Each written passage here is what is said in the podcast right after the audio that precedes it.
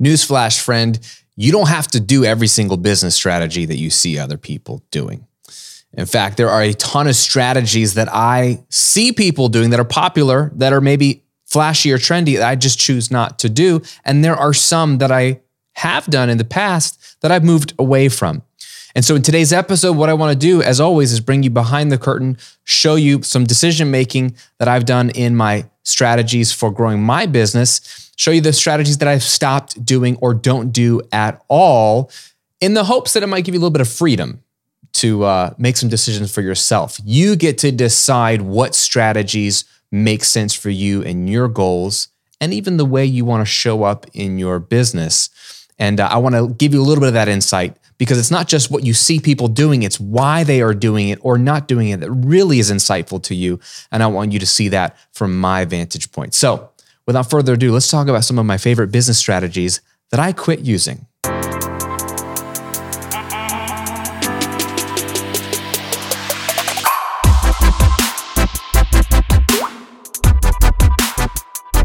Welcome to episode 162 of The Graham Cochran Show, where I'm here to help you build your online business, work less, and live and give more. I'm your host, Graham Cochran. How are you doing today? Hope you are doing well. I'm excited to spend some time with you today. I like these episodes. Um, my hope is that you'll get an insight out of them that sets you free and moves you one to 1,000 steps forward in your business journey. So I'm going to break some of that stuff down today as we talk about strategies that I no longer use or I've said no to from the start that a lot of people are using to grow their businesses just to show you that there's always another way. I'm not saying you should do it my way. I'm not saying that my way is exactly what's going to be best for you and your business, but I want you to feel freedom to build a business and even use marketing strategies that suit your life and serve your life not the other way around. If you need a system to build your business around, you are ready to start, as my book is called, Getting Paid for What You Know. I've got something for you. I have an entire workshop on how you can create your first $1,000 a month of passive income in just 30 minutes a day. This is going to walk you through the business model, not necessarily all the strategies to fuel that model, we're talking about that today in the episode, but the foundation, the framework of the model that you need in place to create passive income built around selling your knowledge, passion, and experiences. And you can do this in your spare time, just 30 minutes a day. Just go to grahamcochran.com slash workshop to check out that free 45 minute uh, video workshop. It's an on-demand training for you grahamcochran.com slash workshop, or if you're watching on the YouTube version of this episode, just click the link below in the description. It's there for you. So, a couple of things that come to mind um, that are very popular strategies that, depending on who you talk to, can be elevated as vital, and you must be doing this. Um, there's about six that I uh, do not do or no longer do. And I want to break those down for you today. And in, in the process, share with you what I do do for my business. Um, number one is having a big presence and focus on social media. This one I, I talk about a lot. Social media, people assume marketing, social media. And I, I understand why it is it is where a lot of interaction is happening on the internet. Um, and because it's where you can run ads, right? I think that's what really has been a huge catalyst for online business owners thinking about social media because primarily it is best used as a place to advertise to your target avatar. Um, so whether that was Facebook, Instagram, or whether it's TikTok now, whatever it'll be in 10 years doesn't really matter. But there is an emphasis on not only running ads to social media, which I don't do, but in general, just having an organic presence on social media. Now, A, I have a presence. It's not very big. I mean, the Recording Revolution presence is much bigger 100,000 plus followers on Facebook. Um, and same, Twitter, it might be 20, 30,000. I haven't been on Twitter forever. I gave it up years ago um, in terms of me being on it. This brand, the personal, my personal brand, smaller, right? So I don't even know what I have on Facebook. Instagram is my biggest platform for this brand. I think I have like 18,000 followers or something like that right now. So nothing humongous. Um, but I'm on those platforms. So people are like, yeah, you're on them. So yes and no. Instagram is the only platform I now physically check and look at and interact with anybody on. And even at that is very minimal. And I don't actually post much. Every once in a while, I'll post a story. I have a person on my team who takes these episodes, chops them up, and puts nuggets on my Instagram. He also takes quotes from these episodes and creates quote graphics on my Instagram channel. The reason for this is because it's a place where people seem to want to follow me. So it is for me an opportunity to stay top of mind, let them know what I'm talking about my latest piece of content, and link them back to it if they want to dive into it more. That's about it. Plus, Instagram is a place people check when they're looking into who somebody is. Who is this person? Who's this Graham Cochran? And they hear about me on a podcast or an article or some media exposure and they're like, let me go check out what he's all about. They might not even go to my website. They might go look me up on Instagram. So it's somewhat of a business card. That's the way I look at it. Now, that might sound like sacrilege to true social media visionaries who understand the platforms and they're like, it's so much more than a business card, blah, blah, blah. I get it. I get it. But having a big presence on social media does not equal having a big business that's profitable. It just doesn't. Sometimes there is a correlation, but it doesn't mean there's a causation, right? Just because you're huge on social media doesn't mean you're gonna have a huge business. And I know this also from the fact that A, uh, I interact with a lot of YouTubers. There, you, you can become a huge YouTuber and have a huge following and not make any money. Or you made money for a while and then you don't have any control over it because you were relying on ads or brand deals. And so I'm seeing and interacting with people who amass big followings, but they don't have the business that you think they would. There are two separate things. Now, if you have a massive following, that could be a great tool that you could use in your business, that's not what a business is. And you don't need a massive social media following to have a profitable business. You don't even need to be on social media. Crazy, I know, right? You don't need to even be on social media to have a business. So, I do not spend any effort to try to have a big presence on social media because it will not drive sales. For some people, it can drive sales. They are the exception, not the rule. But most people don't see it that way because they don't see behind the scenes of how business actually operates. Is social media important? I think it can be. Am I coming down on it? No. But I am trying to break the myth that massive social media following should be the goal because that equals big business. It doesn't.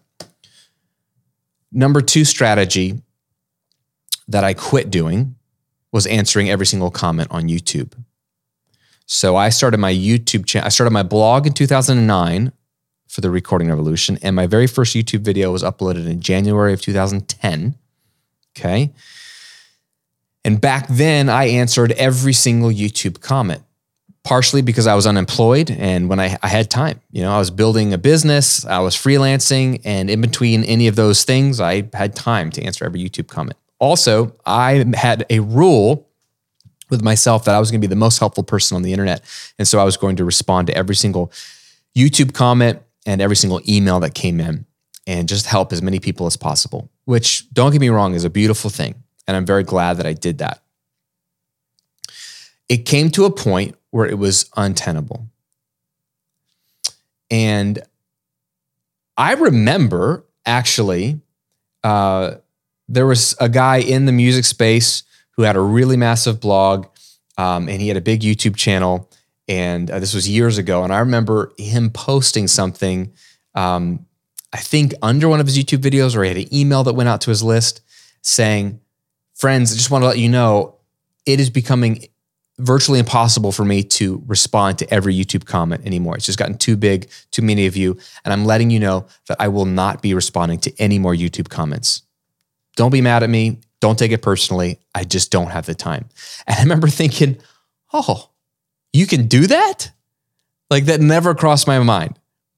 And and that was inspiration to me to realize, oh, there are no like YouTube police saying you got to respond to every comment. So when it got too much for me, I gave myself permission, I gave myself the freedom to stop responding to YouTube comments or only respond when I wanted to. Sometimes when I would travel, I'm at, I'm at the airport and I got time. Sometimes I like to respond to comments. This was back in the day for the recording revolution. And that's now become true for this Graham Cochran brand. I don't have time to respond to every single YouTube comment. There's too many now. I try to respond to a handful every week. It's part of my weekly rhythm, but I don't get to every single one. And man, that was freeing. Because also, much like with social media, responding to every comment on YouTube does not lead to more money in your, your account. It just doesn't. It might in a one off scenario where someone's asking a question about a product and you answer it, and then they finally get the confidence to go buy it and they go buy it. Sure. But if you're looking at the laundry list of things you could do or should do in your business and you 80 20 it, responding to a YouTube comment is not going to be in the top 20% of activities that drives 80% of your revenue. Now, I have friends that are much more famous than I am who have much bigger YouTube channels than I do. And I remember being at a marketing, an in person marketing conference at Disney. And uh, you'd go to Disney World and you'd walk through Disney World. And uh, a friend of mine, Andrew Locke, um, runs this amazing, amazing conference. I think it's called Magical Marketing uh, something. I forget what it's called. But you pay, you go, and you walk around Disney World. And he basically, as you're walking through the parks, we got to go through two parks and got some private tours underground on the in the Magic Kingdom. It was pretty cool. We walked through two parks, and he's pointing out what Disney does well with their marketing. And then while we're looking at it in real life, in real time, he's applying it to our businesses and helping us to think like Disney thinks with their marketing. Um, it's an incredible experience. And one of my buddies was there and he's a massive YouTuber. He actually invited me to this event. And I remember we were walking and talking, and we were talking about the pressure of, of our businesses. And he disclosed to me, um, and we actually shared a room in the hotel that, that week. He disclosed to me that he responds to every single, he makes a point. I think he has over 2 million subscribers. He, he makes a point to respond to every single YouTube comment. And at the time, he had hired two people full time to respond as him to every single YouTube comment. And like this blew my mind. Not only the money he was spending, but the time that he was spending and the man hours he was having those two people allocate towards this. And I was like, why do you do that? You don't need to do that. He's like, yeah, you do. And I was like, bro, I don't do that. And he was like, I know you don't. But it was like one of those like, but you're an idiot. And I don't think he meant that I'm an idiot. We, I, we love each other, but like he's a bigger YouTuber than I and he understands YouTube very intimately. He knows the people at YouTube, has been to the headquarters at YouTube. He's one of the biggest YouTubers on the on the platform. And he was kind of saying, like, oh, poor Graham doesn't really know. But I do know, but he's not wrong in that it is great for the algorithm and great for his fan base. And he has built a phenomenal community around YouTube. But again, I for our discussion, I go back to what is the point? Is my goal to build a phenomenal community around YouTube? Nope. Is my goal to build a massive YouTube following? Nope. Is my goal to win the algorithm game on YouTube? Nope. Those are nice. Those are means to an end. What is my goal? Grow my business, which means money in my bank account and customers served. And then ultimately, those goals are to help with my lifestyle help me achieve my personal goals, take care of my girls, my wife, be able to be a philanthropist, be able to have my time back and have flexibility and freedom, be able to like take a week off like I did two weeks ago and spend a week with my grandmother in Seattle. My 93 year old grandmother flew out there on a whim because I just sensed the guy was saying, Hey, go spend some time with her. She's not been feeling well. Sat on her couch for three days and just talked or not. Sat there in silence, whatever. I had the freedom to go do that for a week. That that's my goal. So if answering every YouTube comment helped me get closer to my goal, then I would consider it. But it would really have to be compelling evidence because it's a huge time commitment and mental strain. But the evidence just isn't there that there's a direct correlation. I, there's other things I can do to grow the business much easier with less effort. So I gave up answering every single YouTube comment because it's just it's not necessary. Number three thing I gave up launching new products or doing new promotions all the time. Some of you, and I know this, interacting with a lot of you inside my six figure community, some of you are like, I got to launch a new course every quarter. How many, how many products can I launch per year, Graham? Is four too many? Is five too many? And I'm like, dude, there's no, there's no limit. I mean, launch however many you have the energy and margin and and makes sense to even launch. I'll make sure they're good products that your people actually want. But I have learned, and, and so context, year one of having a product, which was 2010 for me, I launched two courses. The next year, I launched three courses. The year after that, I launched a membership. The year after that, I launched a high ticket course. And then, so 10, 11, 12, 13, 14. So I did four years of building out products two, five, six, seven. I built out seven to eight products in my first four years. And then in year five of my business, I said, I'm not going to launch anything new this year. What I'm going to do is focus on writing better sales, getting better at sales copy. I took a bunch of sales copy courses and training and read a bunch of books. Write better sales copy, write a better funnel, and get smarter about relaunching and re-promoting existing stuff. This was taken to another level in 2017, really late 2016. I hired a, a marketing guy um, who actually approached me, who's become a, a good friend and is some, somewhat of a business partner who's functionally running the recording revolution for me these days, um, my first business. And one of the first things he did was like, hey, let's just create an epic bundle of a bunch of your courses. And I was like, oh, okay, we didn't even create anything new, but we created something new out of what existed. And I remember we did a Black Friday deal where we bundled all, all, these products together, made a killer offer. And it was like within the first two months of me hiring him, we did $100,000 selling stuff I already had. And I was like, light bulb. I was like, why am I trying to always come up with new products after having built out a legitimate product suite. If you're in year one, yeah, you, you, you, probably have a lot of cool products that you can and should build that will help serve your clients and your customers and create uh, an ecosystem for them to navigate and move up through so they have everything they need for success. But get to a point where you don't need to keep launching something new to make money. There are a lot of ways to re promote or strategically promote existing products create new offers out of your existing products. Get creative about how you sell those products.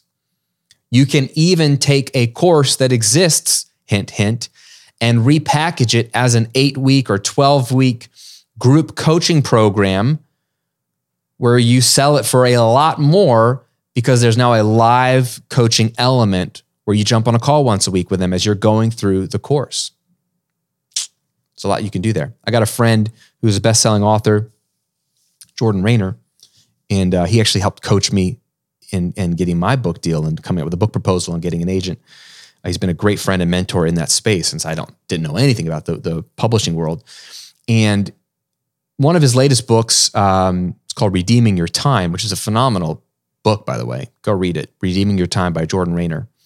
Um, he has a book. I mean, maybe it's 20 bucks, 25 bucks. He has created a group coaching community called the Redeeming Your Time community. I think it's a $250 community. So 10x the price of his book, where he's teaching the seven main time management principles in the book. He's just teaching those over seven weeks in a group. Uh, they read the book. He teaches, some, you know, pull some of the juiciness out in a live setting and answers their questions. So it's the same. He already has a product, the book. He turned it into a new product that's 10x the cost of the book. And it's 10x the value of what the people been paying for that. So get creative. You don't always have to launch a new product to make money. I want you to always be promoting, but that doesn't mean you always have to be building new products all the time.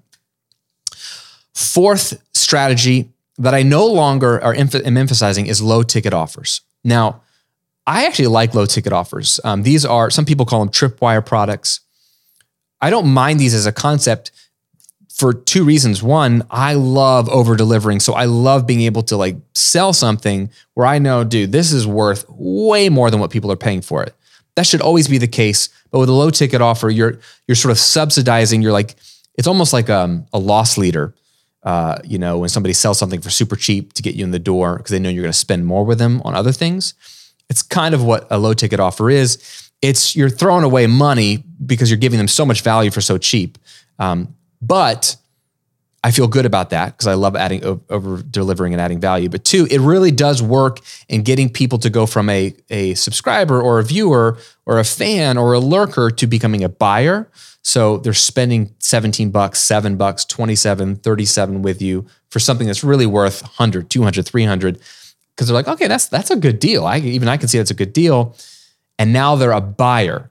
They have bought something before and then you can certainly on that that low ticket offer at an order bump at an upsell. But more than even that now they're segmented on your list as a customer. They're more likely to buy your other more premium products if not right away then eventually because they've gotten a taste of what your paid material looks like. So it's a great strategy.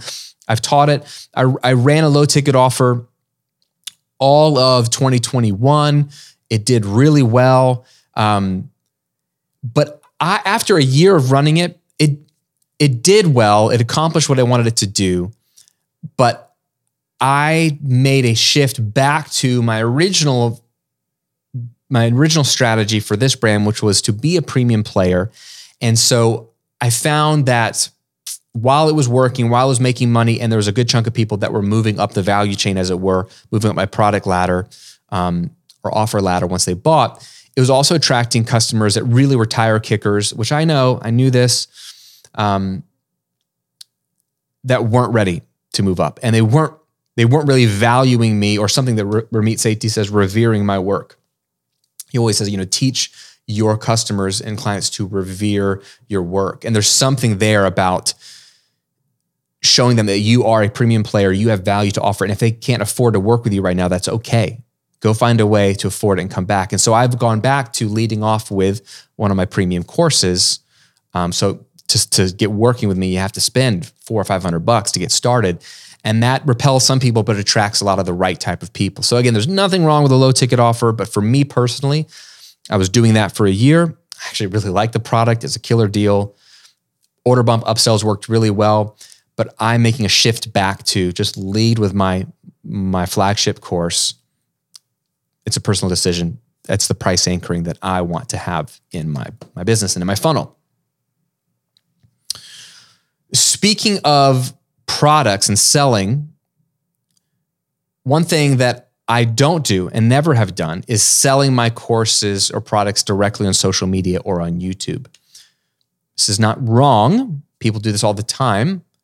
I have friends that make a lot of money doing this. This is a personal decision. I much prefer to two things. One, have my free content be exactly that free content. And so that when people interact with me online, everything is free. Nothing is a sales pitch. The public facing version of my brands is all free. So much so that over the years, I have had people who email me and say, I hope you are somehow making money off of this because I've taken so much of your content and used it and it's it's so valuable. And I laugh because I'm like, guys, I am making millions off of this, um, but I appreciate the sentiment, and it's doing my the job, which is people just think I'm just giving and giving and giving. And you know why they think that? Because oh, I am. I'm just giving and giving and giving for free publicly. So I like the the user experience that creates with my my followers, fans, viewers, readers, listeners. But two, it's a strategic play. I would much rather, if you're doing a piece of content like this, you, really have one shot at asking them to take action on one thing. You can ask them to take action on three things, and they might, but you have a better chance of them taking action if you ask them to do one thing. We call this a CTA, a call to action. You heard me do this at the beginning of the episode, and I'm going to do it at the end. What did I do? I told you to go watch my free passive income workshop. It's at grahamcochran.com slash workshop. That is a call to action. I'm, I'm asking you to go do something. I could ask you to follow me on Instagram. I could ask you to go check out my course. I could ask you to uh, like this video or subscribe to the YouTube channel or leave me a review on iTunes or Apple Podcasts. I could ask you to do all those things. Those will all be good things. But what am I asking you to do? I'm asking you to go get more free goods with me which is good for you. But why am I doing that strategically? Well, because it will get you on my email list. You have to subscribe to my email list to acquire that free training, whatever it is I'm offering. And I would rather have the relationship with you than the sale because the relationship with you is better for two reasons. One, if I say go check out my course, you might go click on it, but you might not buy it. And then you're gone, and I still don't have your email address. But if I offer you a free thing, more of you will opt in for the free thing. So now I can follow up with you. And I can follow up with you and do two things. I can follow up with you and give you more goodies and more free things that will make you love me more and get value out of my brand more, which is very intentional. I want you to love me and I want you to love my brand because I want you to trust me because I want you to either A, buy from me and do business with me, and or you tell other people about how awesome my material is and how much it's helped you whether you are a free student or a paid premium student. Either way it helps me out. And so i get a better opportunity to add that value show you the value i have to offer if i get you on my email list. I'm going to make the sale privately through email marketing. I don't sell publicly i sell privately. It's so much cleaner. It's so much more delicious. It's so much more effective um, and it allows me to separate the two. Just serve you without asking for anything in return publicly, like I'm doing right now. I'm not asking you for money at all in this episode. Knowing that my system is going to over deliver. If you get on my email list, you're going to get even more. And it's going to sell to you automatically. And it's going to do a much better job than I could. And it's going to happen where you have the freedom to go, oh, I don't know, or oh, that sounds good. So I don't sell publicly, and a lot of people do. I would much rather own the relationship. Because if YouTube goes away, if this podcast disappears, if the algorithms change on Google, I would much rather have a list of subscribers that I can still follow up with no matter what happens with the algorithms, sell to, add value, all that kind of stuff. And final business strategy that I quit using, which is a phenomenal strategy, is taking in one on one coaching clients. So and I get requests every single week to be hired, whether it's just can I buy you for one hour to pick your brain or to work with you one on one. I haven't taken a one on one coaching client in a year and a half. Um, and that's for two reasons. One, all last year I was writing my book and I wanted to focus on that. But two, I'm really on a mission to make my business as automated and as passive as possible. And when you get to scale, one on one coaching is beautiful. And I, I still like it for other reasons. But when you're starting out, it is a beautiful model to actually make money faster. It's the fastest way to make money and do research. So you're getting paid to do research. But number two, when you get to a point where you've built out your product suite, you've got content that's pulling in leads every single day for you, you have a system that's selling to those leads every single day you have an opportunity to scale your business. Your, your focus likely should shift unless you just absolutely love one on one coaching. And then in that case, you should keep doing it. Your, your, your focus should shift to scalable business practices, automatable business practices, which leads to you know passive income. So for me, I make so much more money getting people into my my my uh, membership, getting people into my mastermind, uh, getting people into my funnel to just buy a, course than I would offering one on one coaching slots.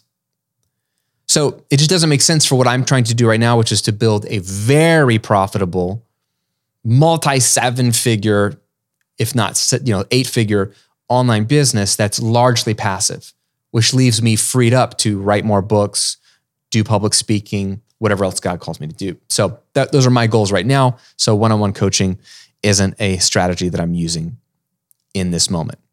Ironically, I'm being coached right now uh, by phenomenal coach to become a better coach. And I may use it for one on one coaching again in the future. But right now, I'm trying to learn how to coach better for my group coaching programs and even this kind of stuff, sort of one to many coaching. So I'm in a group right now with all people that are doing just one on one coaching and trying to build a practice around that. But I'm like the outlier. I'm like, it's all passive. That's not exactly what I'm here for, but I want to get better at coaching. I believe in it. That's functionally what I do. I just do it in a different format. So there you go. Those are six business strategies that I don't use or quit using, and some insight as to why. So here's the thing I want you to take away from this. Here's where I want to go as we wrap this up. you are going to see, and you are already seeing, a lot of people do a lot of things for their businesses quizzes, webinars, challenges, social, reels, TikTok, whatever, whatever the thing is. Do not do what you see people doing for two reasons. Number one, and this is one that people don't talk about enough you have no idea if what they are doing is working. You ever thought about that? That person doing all those reels on Instagram, that person who's huge on TikTok, that person who's doing those webinars or doing challenges, you don't know if it is leading to lots and lots of money. It might, it certainly might, but you don't know. So why copy something that you see someone doing if you don't know if it's working? That's why copying is a dangerous thing to do. Two, even if it were working for them, doesn't mean it will work for you. Okay? You can copy a strategy that's working for somebody and it may not work for you. And sometimes you just don't know until you try it. But here's a bonus one number three. Just because a strategy might actually work for somebody, but it's not working for a lot of people, um, and it, it doesn't mean it'll work for you, but even if it does work for you, it may not be what you want to do or feel good doing.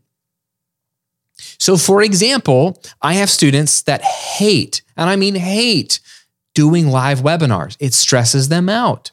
They get nervous, especially when it comes to the point of the webinar where you're transitioning from teaching to the pitch.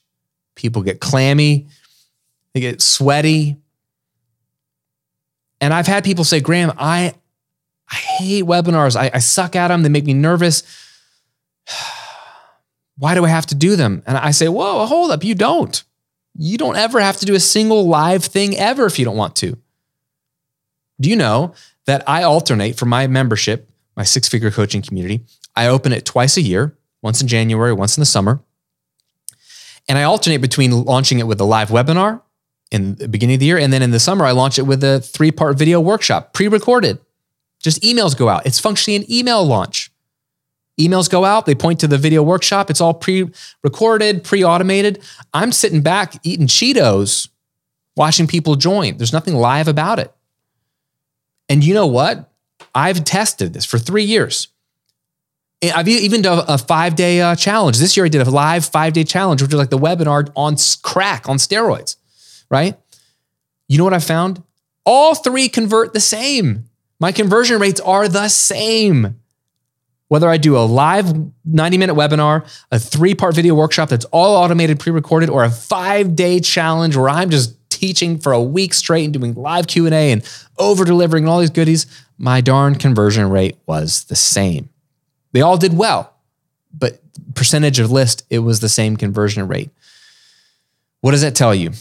It doesn't matter you don't have to do a strategy just because everyone's doing it. There are other ways to get the results that you want. So you have the freedom, is where I'm going with this, to use and ignore the business strategies that you want to. Build the business that you want, including the marketing and growth strategies that best suit your personality, best suit your season of life, best suit your goals. And experiment. Try something if you might you might love it. I actually love webinars. I love going live. But sometimes I don't want to. Like if I'm going to be on vacation, I'd rather have a launch go out. Like for example, as I'm taping this, it'll already have been passed, but as I'm taping this, we're in launch week of a brand new product. I'm not doing anything live. I'm not doing anything for this. It's all pre written emails going out to a sales page. It's all automated. All right. Now I'll report back on how it did, but like I love these kind of launches just as much as I love going live. You have freedom to build the business and the marketing strategy that suits your life. That's the big takeaway I want you to have. And I really want you to make peace with yourself about the decisions you make and say, hey, I'm doing this because I've seen it work and I like it. And I'm not doing this, even though everyone else is doing it, because I hate it or I realize it's not 80 20, it's not the 20% that moves the needle. I have freedom to do that. Okay. You have the freedom. I have that freedom. And your business and strategies might look very different than mine, but build it around what you truly want, not what you see people doing. Make sense? Hey, if you want to get started, if you want to build your business the right way, take my workshop, learn how to get paid for what you know. It is a four part workshop, about 45 minutes. I'm going to walk you through the business model to create passive income, to create $1,000 a month or more in only 30 minutes a day if that's all you have. It's free. Click the link below the video if you're watching, or go to grahamcochrane.com slash workshop if you're listening to this on your favorite podcasting app. Hope you're having an amazing day. And I hope you enjoy your newfound freedom to go build a business and life that truly serves you and not the other way around. Talk to you soon.